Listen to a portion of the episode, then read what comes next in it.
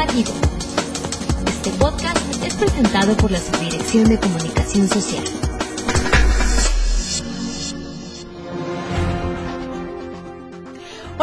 Bienvenidos como cada lunes a Fira Informativo y desde Oficina Central les saluda como cada semana Cecilia Arista para compartir con todos ustedes información útil acerca de las actividades y programas institucionales que implementamos para favorecer el desarrollo económico, productivo y rentable del sector agroalimentario y rural. Y bueno, pues el pasado 16 de febrero, el presidente de México encabezó la ceremonia de entrega del Premio Nacional de Calidad en su edición número 26, entregando a la empresa CEPNOS SADCB este premio en la categoría de sector industrial y pequeña empresa. De manera que, bueno, pues en esta ocasión tenemos el gran gusto de contar con la participación del doctor Francisco Javier Septién Prieto, él es director general de CEPNOS, para que nos pueda compartir algunos factores de éxito y sobre todo la visión que tiene sobre las necesidades de financiamiento y apoyos en el sector agroalimentario y rural, pues que es nuestro sector objetivo. Doctor Septién Prieto, bienvenido a este espacio de comunicación del personal de FIRA. Eh, ¿Qué tal, Cecilia? ¿Cómo estás? A tus órdenes. Antes que nada, bueno, felicitarlo por esta distinción del Premio Nacional de Calidad que reciben usted y sus colaboradores y a la vez preguntarle a las pymes, eh, ¿se quejan con frecuencia de que no hay eh, facilidades para su incubación, para su crecimiento y desarrollo? Se quejan también de que la política financiera pues tampoco les es favorable e incluso hay datos que nos dicen que gran parte de las pequeñas empresas pues no logran sobrevivir a los cinco años de operación. En ese contexto, ¿cómo logra una pyme del sector agropecuario, como es el caso de CEPNOS, crecer y permanecer en el mercado? El principal enfoque que hemos tenido es la innovación y la tecnología. Nosotros empezamos en el 2007 patentando un producto, el cual estuvimos trabajando dos años anteriores. Y bueno, a partir de eso nos dimos cuenta que una de las formas más fáciles de mantenerse en el mercado y de crecer es mantener la innovación y la tecnología pues, en todos los desarrollos y hacerlo de forma permanente y constante. ¿no? Entonces, hasta la fecha, pues hemos desarrollado 35 productos, tenemos 50 patentes y bueno, como que todo es una bola que va girando, ¿verdad? Al principio éramos una pequeña microempresa, ahora estamos en pequeña empresa y próximamente ya vamos a llegar a mediana empresa, pero el secreto principalmente ha sido mantener un foco, que es el mercado, nunca lo hemos desatendido. El ser eh, pequeña empresa no significa bajar la guardia o estar no estructurado y hemos tratado de tener y de mantener una estructura, aunque seamos una empresa pequeña, pero tratar de igualarnos a las grandes empresas que tienen una buena estructura y un buen enfoque de mercado, ¿no? Es, es lo que hemos tratado de hacer durante los últimos siete años. Para los compañeros que no conocen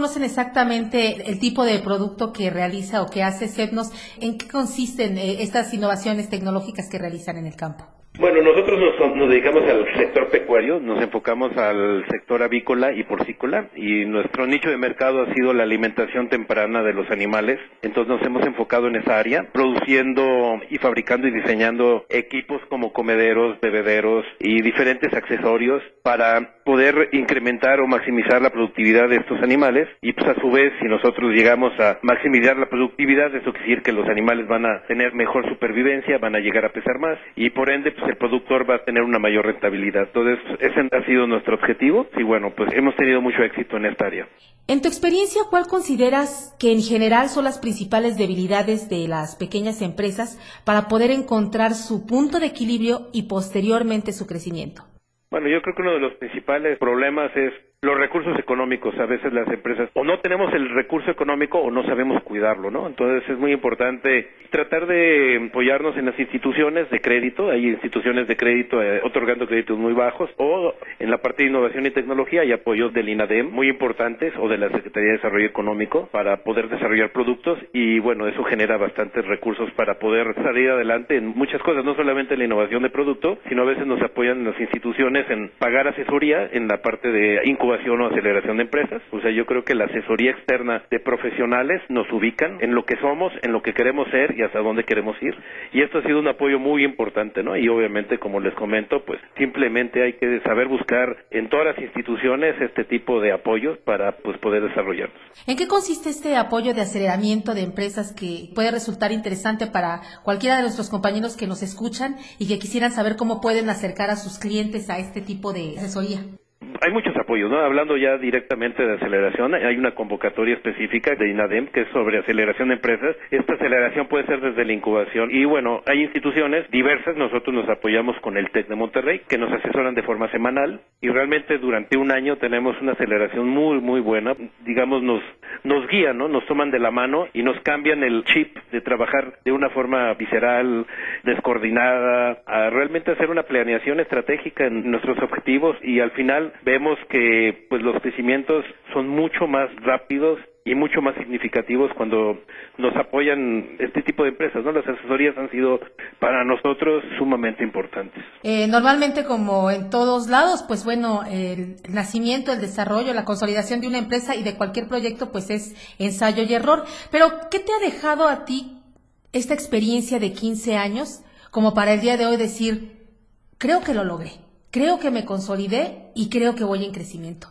Bueno, nosotros hemos cometido muchos errores. De esos errores hemos aprendido. De los negocios siempre surgen muchos problemas del día a día y hay que tomar decisiones donde uno no puede tener una larga planeación y análisis. Pero yo creo que con la experiencia, ¿no? De los años, cuando uno es joven, pues cometes errores. Entre más adulto cometes menos errores y lo mismo sucede en los negocios. Cada vez somos más asertivos en todo en los análisis que hacemos y hoy en día consideramos que tenemos una estructura altamente competitiva y bueno, por esto ganamos el Premio Nacional de Calidad y Competitividad y bueno, realmente pues demostramos ser una empresa muy bien constituida, muy bien enfocada, con propuestas de valor muy bien elaboradas y hemos tenido muy buen éxito con cada propuesta de valor que hemos lanzado al mercado y bueno, pues hemos tenido ya una sustentabilidad como empresa, ¿no? Consideramos que ya pasamos en la época crítica y bueno, ahorita lo único que nos queda es mantenernos y crecer.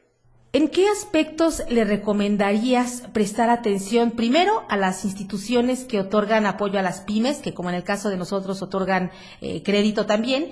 Y de igual manera, ¿en qué tendría que prestar atención cualquier pequeño o mediano empresario que quiera permanecer y consolidarse?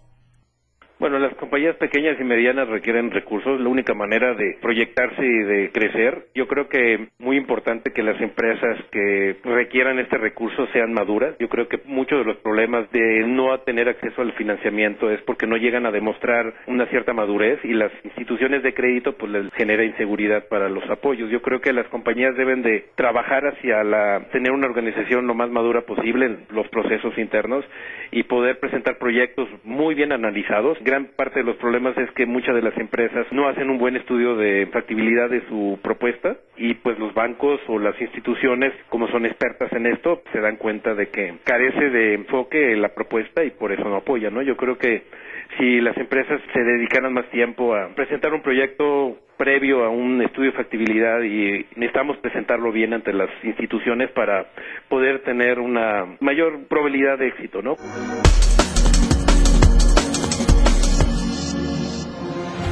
Bueno, pues agradecemos la amable participación del doctor Francisco Javier Septién Prieto, director general de CETNOS, por haber compartido con el personal de FIRA su conocimiento y puntos de vista respecto a este tema de las pymes.